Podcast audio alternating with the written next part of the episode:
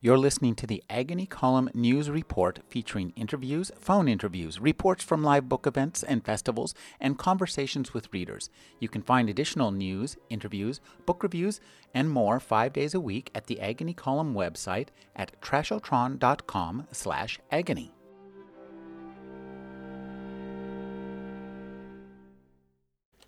Ann Vandermeer is the award winning publisher and editor of Buzz City Press. She's now the fiction editor for Weird Tales.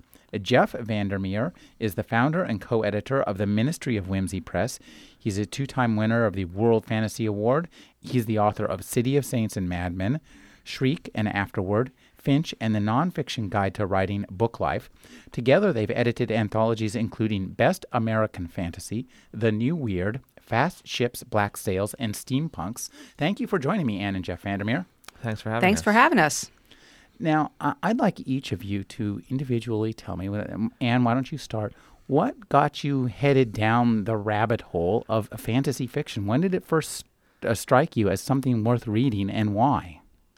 Oh gosh, you'd have to go way back to when I first started reading.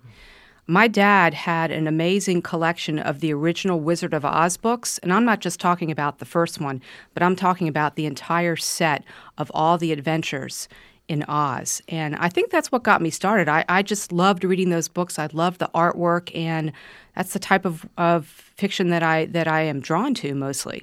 Now, uh, So from there, I just, you know, decided that's what I wanted to do. now tell tell me, uh, you're you're a child reading these books. What about the fact that these books had all this stuff that wasn't in your world drew you? What drew you to that world as opposed to books that were about the world you were living in? Well, I think it was that I found it so exciting to me and so different because the world that I was living in wasn't always so wonderful.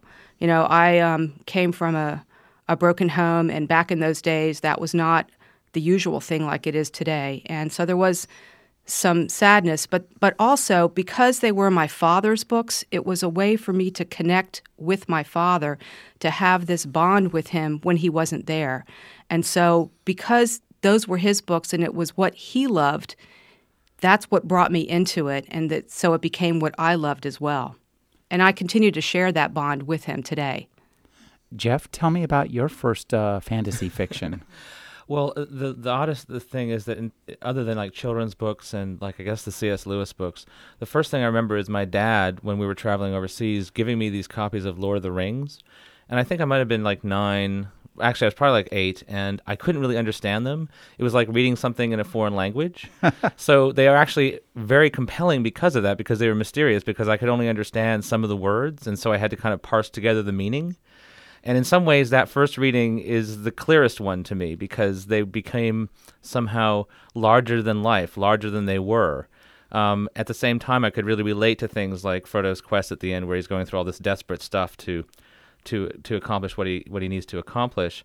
Uh, and then the other thing is basically, you know, I never really made a differentiation between fantasy and non-fantasy. When I was first starting out in publishing, I actually edited a mainstream uh, poetry journal. It was when I started writing fiction, and my worldview just happened to be surreal, and that I, I basically was setting things not in the real world that I came kind of to fantasy completely. And what I realized over time is that since my family traveled a lot because we were in the Peace Corps, that writing fantasy was one of the only ways to reconcile the different settings. Um, I didn't have one place to write about, and so instead I had to kind of make all these different places make sense if I was going to write. Tell us about your travels as a child with, with in the Peace Corps. That's really interesting. Where did you go? Well, we were assigned to uh, the Fiji Islands. This was when they were uh, still allowing families uh, to to join the Peace Corps back then, and uh, we spent uh, I think five years there. But in between, we traveled uh, around the world. Basically, instead of taking the equivalent of raises, my my family took travel vouchers. So when we finally came back completely, we spent six or seven months just traveling literally across the entire world before we got back to the U.S. And for a kid who's like you know nine, that's a that's a huge deal. I mean, to see a trance dance in Bali or to be attacked by a monkey in Calcutta, or or to be in you know Kuala Lumpur or Kathmandu, and just be uh, basically immersed in all kinds of different cultures, uh, was one of the, the best things that that uh, my parents ever did for us. It, it seems that in many ways, compared to an average suburban life, uh, life in an American suburb, you almost lived in a world that was closer to the fantasy worlds of J.R.R. Tolkien than it was to uh, the American suburbia. Well, I mean, for a kid, yeah. I mean, to to the people living in those countries, that's that's everyday life. But for a kid going to so many different places and seeing so many amazing things and getting into trouble and and uh, getting lost. I mean, I once was lost in Rome for like two or three hours um, when I was nine, and that was that was pretty scary. But it was also a formative thing that I used in my fiction. Well, you also like to get lost now. That's true, and I think that's partly because it's something of that. that you look forward to because you never know what you're going to find. Yeah, not on the way to the radio station, but yeah. No, no, no. you guys met in part because of fantasy fiction. I would guess. Is that the case? Yes, yeah. that's true. Yeah, I was actually running a magazine in um, Gainesville, Florida, and and I has just I had just started a magazine here Yeah. in Tallahassee and was looking for advice. so she and came. Jeff was one of the people that I asked. Yeah, so she came down to an event that I was hosting, um, and uh, and we compared notes and everything, and became friends, and then gradually became something something more than that. So Well, talk about how the literature of the fantastic uh, informs your social life and, and your social interactions, because I think that some of those surreal and strange textures mm, really affect the way that you look at life and, and the way you interact with other people. Well, a lot of my friends are creators of some sort. They're writers or they're editors or they're artists or musicians or something like that. And most of the work that they're drawn to is the same type of thing that I am also drawn to.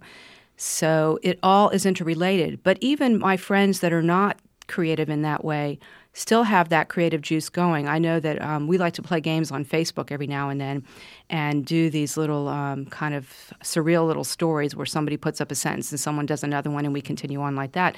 And I know that my friends have a lot of fun with that. For instance, um, a couple of weeks ago, I posted a status because my odometer in my car finally went to 123456. And for some reason, I just thought that was the coolest thing in the world. So I put that up on Facebook, and all of a sudden, a whole story came out. Friends that I have from all over the world started making up a story about my odometer, and I thought that was pretty cool. Well, um, I think, I, think it's it's um, it's twofold. There is a certain amount of, I guess, tribalism within genre that I don't like. But the fact is, as a beginning writer growing up, it was really useful to have a community that was so tight knit, but also so welcoming. I mean, really, the idea of pay it forward is very much in the fantasy and science fiction community. And so, as a beginning writer, you can go to any convention, and you can meet, you, you know, your your heroes basically and uh, and and you can converse with them and you can talk with them about writing. And, and there are very few people who are standoffish. The uh, the first encounter I actually had with one of my heroes was a little bit off, though. Um, there's a writer named S.P. Somtow, and I met him at a World Fantasy Convention. And one problem is I was really nervous because I was like 21 or something, and I was sitting down on on this leather couch, and he came up to me and and I said I I was expecting you to be seven feet tall and it came out the wrong way. It, it sounded really bad, and uh, because he wasn't actually seven feet tall. Um, but I was trying to say that in my imagination he was this giant who was astride the earth, and uh, you know, so I had some of these early encounters that didn't go quite as well as I would have imagined. But um, in general, everyone was extremely nice, and it, it allows you to function. It allows you to to kind of get your sea legs um, and kind of get some confidence. Could you both talk about how um, the literature of the fantastic informs or, infuses? I mean, you're married. Yeah. this must have this must have some kind of odd effect because I mean, you you guys are both living in different worlds when you're writing and creating or editing. You're coming shuttling almost. It's like commuting from. Uh, Ambergris to Well- back to Tallahassee. well, I mean, it's um, it's it goes beyond that. I mean, the uh, I'll, I'll let Anne tell about Aaron and, and, and the magazines, but um, when you go into our house, we didn't realize until recently, until we had our new cat sitter come over, just how crazy it gotten because we have a a giant penguin and a giant dragon head in the living room, and we all have all this surreal art. And to us, it's completely normal, but but to bystanders, sometimes, I mean, she came in and she kind of like you know she saw this like five foot dragon head and this five foot giant blow up penguin, which was given to us by a friend, and, and kind of did a double take. So in that sense, we're kind of surrounded by the artifacts of fantasy every day, and we it kind of it is part of your daily life. Um, I think it's just part of having a daily life that is of and part of the imagination. And I mean, everything we're talking about with regard to fantasy is really about the imagination.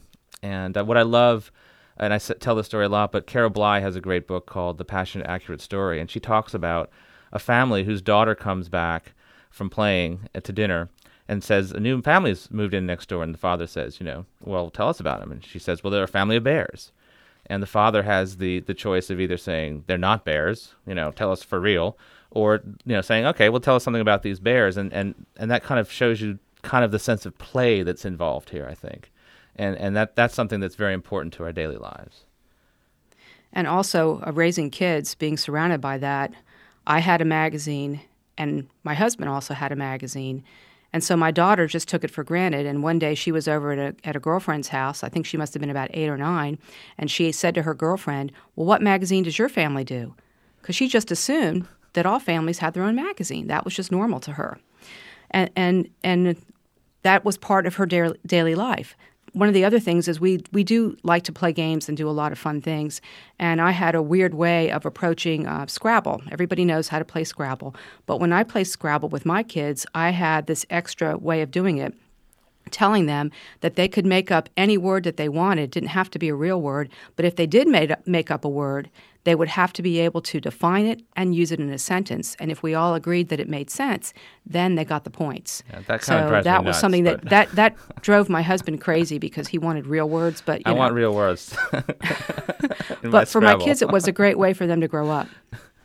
Now, this is really interesting. This suggests that one of the things I, I like what, what Jeff was talking about is you know the the life of the imagination, and one of the things that you know the imagination allows us to do is to talk about things that in real life that we can't really articulate any other way, and that's what I think one of the the the powers of the kind of uh, fantasy fiction that uh, Jeff writes and you edit. And, and so, tell me about how you know the your lives of the imagination allow you to maybe approach your real life in a way you couldn't otherwise do so. Well, I mean, I've I've had this from a personal and non-personal aspect in my last two novels. Shriek and Afterward is basically about this dysfunctional family. It has two uh, um, narrators who can't be trusted, and is is literally basically a family chronicle set over sixty years. And um, it includes a lot of personal stuff from my life. It's definitely you know changed and and and and refocused and repurposed in the context of this fantastical city. But there is no way that I would have been able to do that without the distance of fantasy. I mean, it would have taken me another 10 years to kind of process it in my head if I was doing a mainstream literary novel of that with no fantasy element. Um, so that's one thing. Then in Finch, you know, those of us, even those of us who aren't directly involved in, in some of the things that, that, that the U.S. has been involved with foreign policy wise over the last eight years, feel it deeply, you know, feel some of these things deeply. And so Finch allowed me to, again, recontextualize all of this with the distance necessary to write about it effectively, not write about it didactically or out of anger, but with a little bit of distance, which I think is really useful to the reader because otherwise you wind up preaching to the reader and you don't allow them to make up their own minds. I think also with editing fiction, it's easier for a reader to approach a lot of these themes in the fantastical setting. And if you're hitting them over the head with it, they're going to walk away from it. They're not going to get anything out of it. But when you approach it from the, the fantasy viewpoint and perspective, people can get into what you're telling them and they might not even realize what you're trying to say, but they'll get something out of it and something comes out at the, at the other end. I know that there are um, certain stories that will always be very close to my heart that speak to me in certain ways that I couldn't get from realistic fiction because of the relationships between the characters, even though one of the characters might be this horrible shape changing monster and the other character is this little tiny girl. But those relationships and how they approach each other are so important, and the fantasy setting is just a backdrop, making it a little bit easier for somebody to maybe get into the story. And, and the other thing that's important, I think, is again the, the, the, the, the point of view that surreal or fantastical goes across what we'd call like publishing boundaries. Like um, uh, A Soldier of the Great War by Mark Helprin has no fantastical element, but when you read that book, his use of metaphor, his use of language, is he sees the world in a way that's not necessarily realistic all the time. And so you can find science fiction fantasy writers who are very are very much realists and approach the world in, in a realist way. And you can find writers with no fantasy element in their books, but their books read like they're absurdists, like they're surrealists, because they see the real world in a, in a different way. This is an, a fascinating uh, observation. I've never never considered that. Uh, could you talk about maybe some of your work, both the works that have influenced you as as mm-hmm. writers and editors, and, and how those you know do go across genres?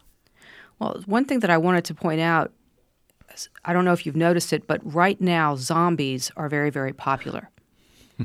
there's a there's a movie out there called Zombieland, and there's all kinds of zombie things going on, zombie books, and and zombies are very very popular right now.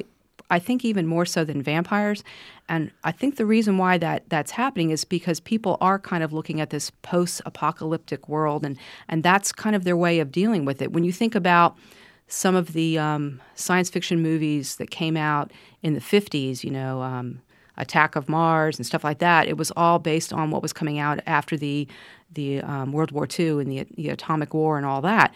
It, people's fears and how they're dealing with with um, the world around them, and so now you see people are talking about zombies and i think that it's not just what's going on politically and globally around the world. They're also looking at the environment global warming and i think they're also looking at the disconnect between humans because technology has taken over to such a degree that most of our interactions with other people are through technology, whether it's on the internet or through the phone or a text message.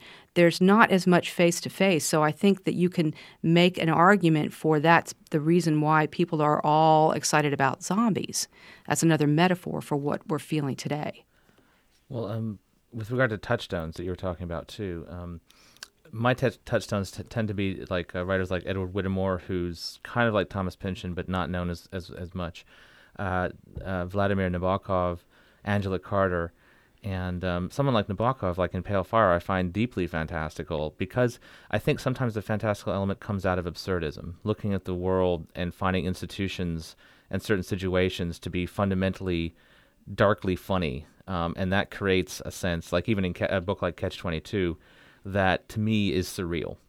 Uh, and I think someone like Angela Carter, even when she was writing realistic fiction, which she did on occasion, could not really get away from what the surrealists called this idea of convulsive beauty, this idea of unexpected beauty that in some way liberates your imagination. And that also is a, is a key component, I think, of fantastical fiction. And Edward Whittemore, he found a sense of play in history. I mean, he re- basically rewrote histories, and he understood that the most history books are, are you know, and, and, and most historians are, are deeply eccentric people, and that beyond the basic dates and, and, and you know, this battle happened there, you know, a lot of times we're getting we're getting. I mean, you know, some historians even admit this later. They say later, well, if I hadn't been going through that bad divorce, I wouldn't have focused so much on that particular part and emphasized this or that. and so um, you begin to get this sense of of even nonfiction being in some way not real, right? So when you get to that point, I think you could you could almost make a case for everything being fantasy on some level. Well, uh, I'm wondering if you guys could talk about um, just the difference between editing fantasy and writing fantasy mm-hmm. because Jeff you write fantasy and and you edit it and you guys have come together to edit uh, a number of anthologies across a variety of themes. So, talk about the difference between editing the fantasy and writing fantasy and kind of dipping in and out of fantasy worlds. Well, I can't really talk about the writing of fantasy, but I can say something about the editing. Um, the editing process for me is really different depending on what the project is. The type of work that I do when I'm reading um, original fiction for Weird Tales magazine is completely different than when I'm looking for something to fit into one of our reprint anthologies, like what we did when we did steampunk. So, what, what happens when I'm trying to read original fiction for Weird Tales magazine or for another anthology is I, I start reading the story and seeing whether or not that story just takes me away if I can get so engrossed in it, it pulls me all the way through, I know that I've got something there. That's something that, that's pretty basic to me. And as far as whether or not I'm going to use it for a particular project, I always have to read something two, three, maybe even four times before I make a final decision because I need to make sure that whatever it is that I'm selecting for whatever project that it fits the project and that it fits everything around that project.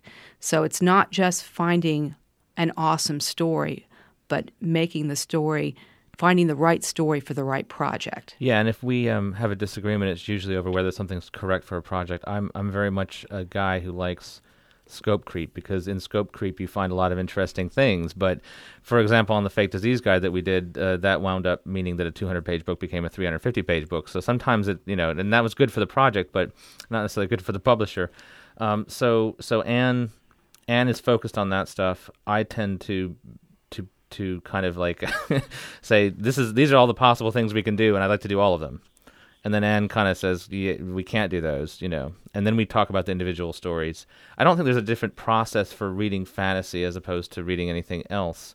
It's just simply, you know, again, what fits the project. And then how it fits into my writing is that I learn a lot from doing the anthologies. I learn a lot from having to scrutinize these stories and talk about them with Anne and have to justify their existence in, in a particular anthology. And also again you're kind of getting into the guts of them in a different way and that that does inform the fiction. Um, the writing of the fiction uh, again you know like when we teach workshops we don't do that much different in terms of how we teach to uh, you know a science fiction fantasy workshop as opposed to just a general writing workshop. The difference i think is the same thing that like a historical novelist has to deal with which is how do you parse out the information how do you provide an entryway for the reader that preserves the uniqueness and kind of the surreal quality of the fantasy, but also allows them enough space to process what you're giving them. And, you know, what kind of orders and progressions, what kind of pacing you do to do that. So, openings, I think, are really something I work on a lot. And I work on them even more now that I know I have an audience because when I started out in indie press, I had no idea. When my first book came out from a commercial publisher, suddenly I had all these people telling me what they thought of, of my fantasy fiction and what I should do and not do and all that. And so that does kind of re cha- change how you see the dynamic of the reader writer relationship. Um, and that's very important, I think, for the fantasy, especially because sometimes you can create something that, because it's not set in the real world, the reader has a hard time, you know, kind of getting into. But but also then you have to weigh that against the demands of the structure of the story. Well, one thing that strikes me is that all, all of us started out reading science fiction and mm-hmm. fantasy back in a time when the year 2010 was definitely a science fictional future that nobody could understand, although many people predicted very blithely it would be like this, it's going to be like this. It's obviously turned out to be very different from that. And I think that maybe that makes both science fiction and fantasy more pertinent for people who are living in the present because we're already aware that we're living in something that nobody could have predicted. Well, I mean, I mean, I, I, put it this way: it's like who could have predicted a long time ago that you would put a small piece of plastic into a machine, you get cash out. And that's kind of a magical transaction from someone's point of view a, a while back, right? and so, um, even technology, to some degree, um, has this kind of magical aspect. And I think, I think that's why fantasy, like Anne was saying earlier about um, being able to reconcile things, even with the zombie fiction, for example. Um, that's why it, it, it strikes a chord with readers because it's a kind of a way of them being able to reconcile this world that you know sometimes I think our reptile brains haven't quite caught up with.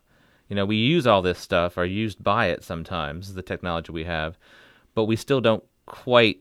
You know, some of on some level we're still you know using flint to to make fire in our heads. You know, so. But all the all the earliest storytelling that we did way back was always fantastical.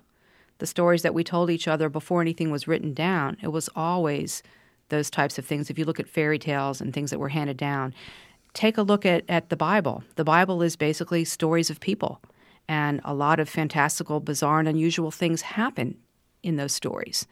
So we've always been telling people stories. We and, and, and that's how we communicate with each other, not just by saying this, that, or the other and being very direct, but by telling each other stories. And, and I truly believe that this is a way of strengthening your imagination. And I think one of the things that we lose a lot with mass pop culture and and the fact that ideas get transmitted so quickly and we, we basically spout then these received ideas, you know, that we haven't really processed our heads is the more you can get into a really good book and a, a book that really stretches your imagination, the more you are are able to think independently, the more that you are able to be creative in your own life. I mean, you really have to exercise these muscles. I mean, the imagination is a muscle. If you don't exercise it, if you allow information just come at you and absorb it rather than processing it, you know, having to read a book and make the words make a picture in your head and draw you along, you know, as opposed to a movie or something, which is a great art form, but again, it's right there visually for you, ready made.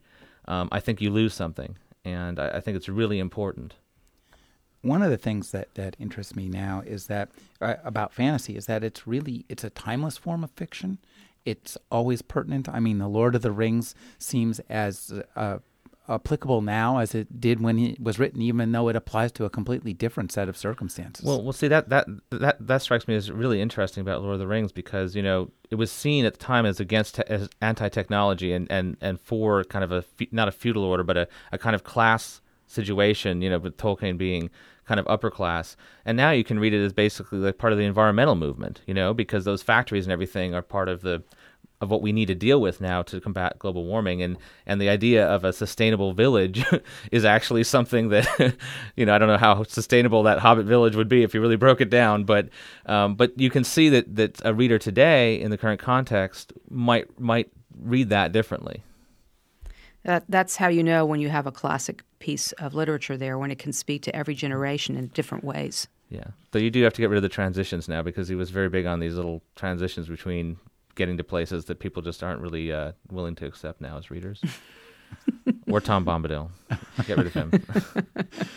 Uh, one thing that fantasy is now uh, becoming has long been considered kind of an outsider form of literature, and it's been happy that way. And you guys have been happy, I think, as part of the outsider uh, aspect of it. Well, I think um, I don't know. I mean, I, I always feel like I have a foot in two camps because I, I, I my books do best when when they reach a genre audience, but also a, a audience that doesn't read fantasy, but is willing to accept things like Borges or Italo Calvino or uh, Gabriel Garcia Marquez, people like that. And so, to some degree, there is a category thing going on. Like, if you go to certain countries in Europe, you'll find that my books are marketed as mainstream literary along with everything else. Because, like in the Czech Republic, their sense of the absurd just absorbs their entire lives. I mean, when they had to vote on their favorite person in history, they voted a fictional character as their top guy, you know, or, or woman or whatever. I can't remember the gender, but uh, so you know, certain countries they have more. I don't want to say holes in their heads, but they have more of a capacity to to see this this this is part of the, a broader a spectrum of literature. And then of course, there's always going to be a difference between a, a marketing category that's trying to get books in front of a particular type of reader, and readers who just kind of browse across across those categories.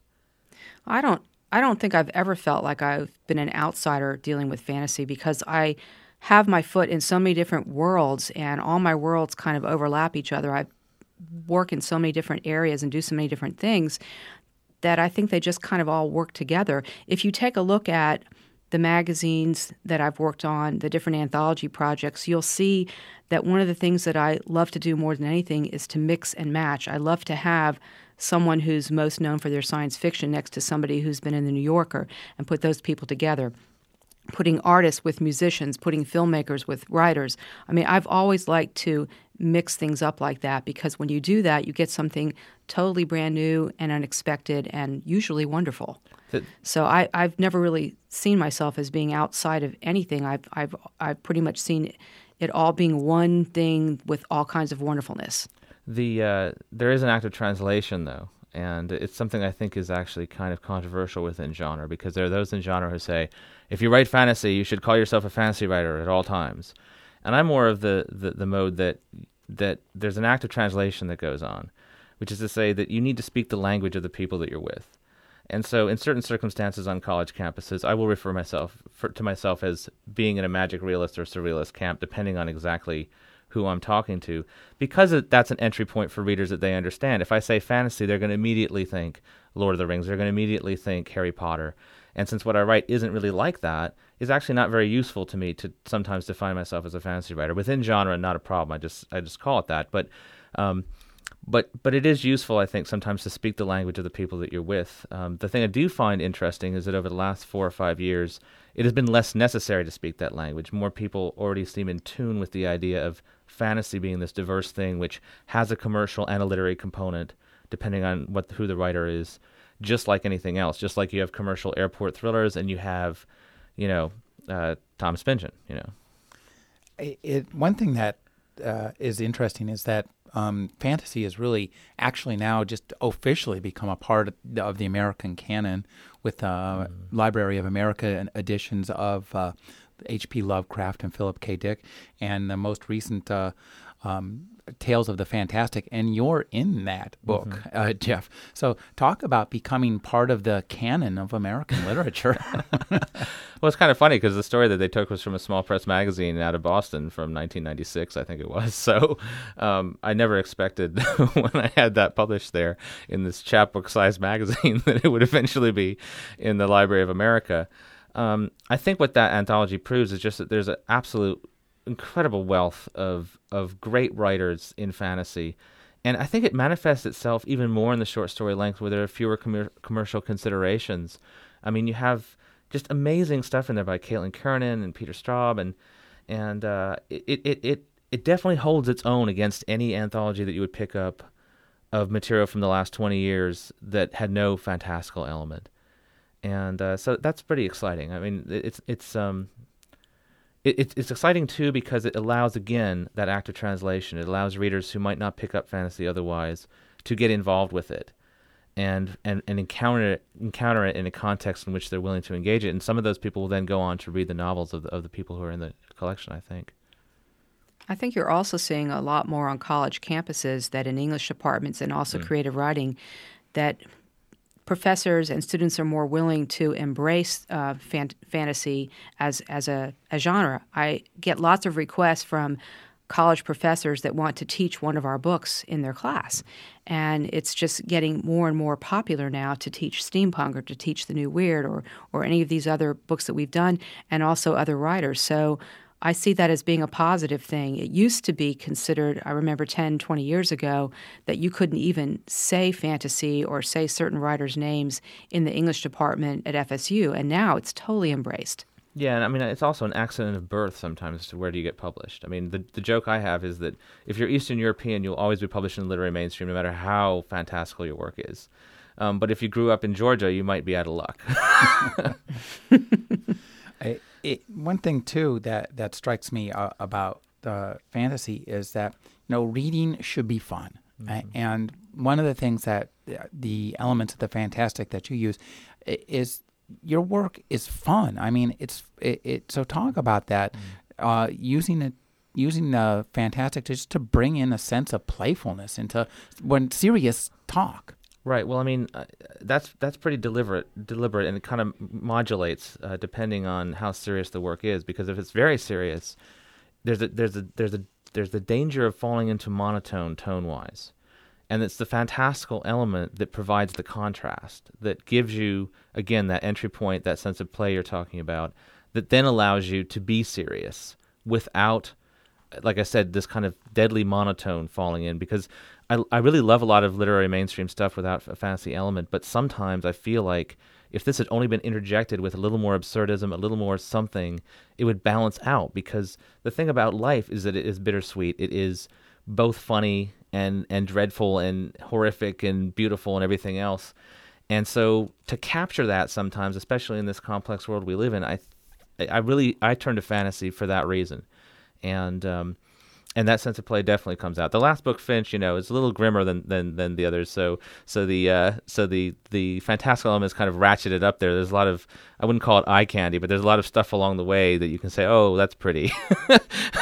so, so, that if you if you know if you're if it's a little too grim for you, you uh, you can still continue with it. But you did uh, have a lot of other outside projects that promote Finch that were more playful a lot more fun, like the wanted posters. Yeah, I mean, there was there's I like when I do publicity to have it be as fantastical as the book that's being done. So these wanted posters where you can actually Photoshop your own head into this poster of traitors uh, to the uh, to the uh, rebel factions in in Ambergris, the fantastical city, along with all kinds of other neat stuff. Well, I'd like the two of you to talk about that because that's one of the aspects of both your work. That's, I think, one of the most fun things is the way you guys get out the word about your mm-hmm. work, and, and you know this kind of you employ almost uh, surreal methods of publicity. We're always looking to do something different, always um, a new challenge and something new to to learn as well. That's one of the things that's so wonderful living with Jeff is that I'm never ever bored because he's always surprising me with something different. Yeah, like but not every taking single out the project. garbage. well, no, you never surprise me with that because I don't expect that. But but you know, every single project has to have something, another project attached to it. We we never just do one thing. We never just put a book out and okay, we're done. No, it's always a book, and then we have to do something else. Like when we did the the pirate anthology, we had our contributors give us short little videos, and we put together a, a short movie to promote the pirate video with original pirate music, and that was a fun project to do. And, if, and Well, we also Jeff made them- talking. Yeah, we also made them sorry. dress up as uh, pirates um, to do this, and actually, I think Well, Kate some of Baker them actually did had dress one up with her pirates. had a pi- had a parrot on her shoulder. Yeah, um, one of our quite funny. contributors actually had a parrot, and another one of our contributors actually put an eye patch over an R2D2 in his video. So, I mean, there was Yeah. fun stuff like that. And um, so that was just one of the things that we did with, with that book, but we do something different with every single book. I, and I think actually when you, you were talking earlier, Rick, about you know how is it around the household, you know, to have this, it, it's it is actually true. It's, it's so suffused with the fantastical that when we come to the promotion side, it's very hard for us to take it completely seriously because we get bored if we just do the traditional stuff.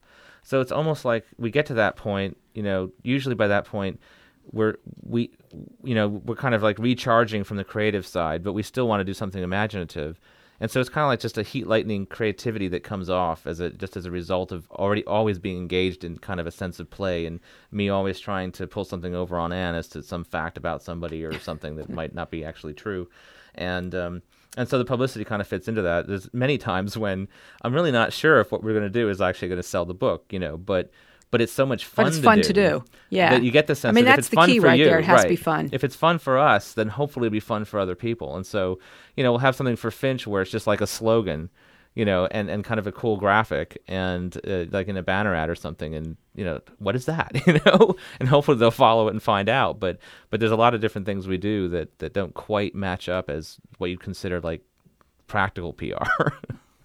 It, it it seems to me that I mean this idea of the fantastic uh, suffuses not just your fiction but also you know your lives in general. Well, I mean, it definitely defines us to some extent, um, but it's not Yeah. a it's not a rigid definition. It's something that's actually very wonderful because, you know, again, it's like it's it's storytelling continually in a sense, even if it's not within the pages of a book, and um, I think that's also great because it keeps you in practice as a writer, and of course, Anne keeps me in practice because she uh, she's very good at now. Her BS detector is very um, very well refined.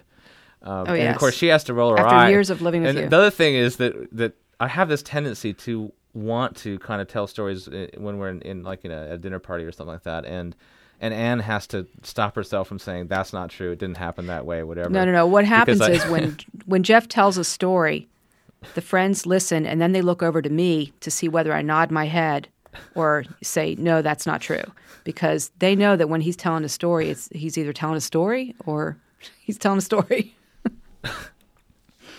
I've been speaking with Anne and Jeff Vandermeer. uh, they're the editors of Fast Ships, Black Sails, Steampunk, The New Weird, Best American Fantasy. and the editor of Weird Tales. Jeff's latest novel is Finch, and his latest book is Book Life, a guide to the writing life. Thank you for joining me, Anne and Jeff. Thanks so much for having Thanks us. for having us, Rick. It was great.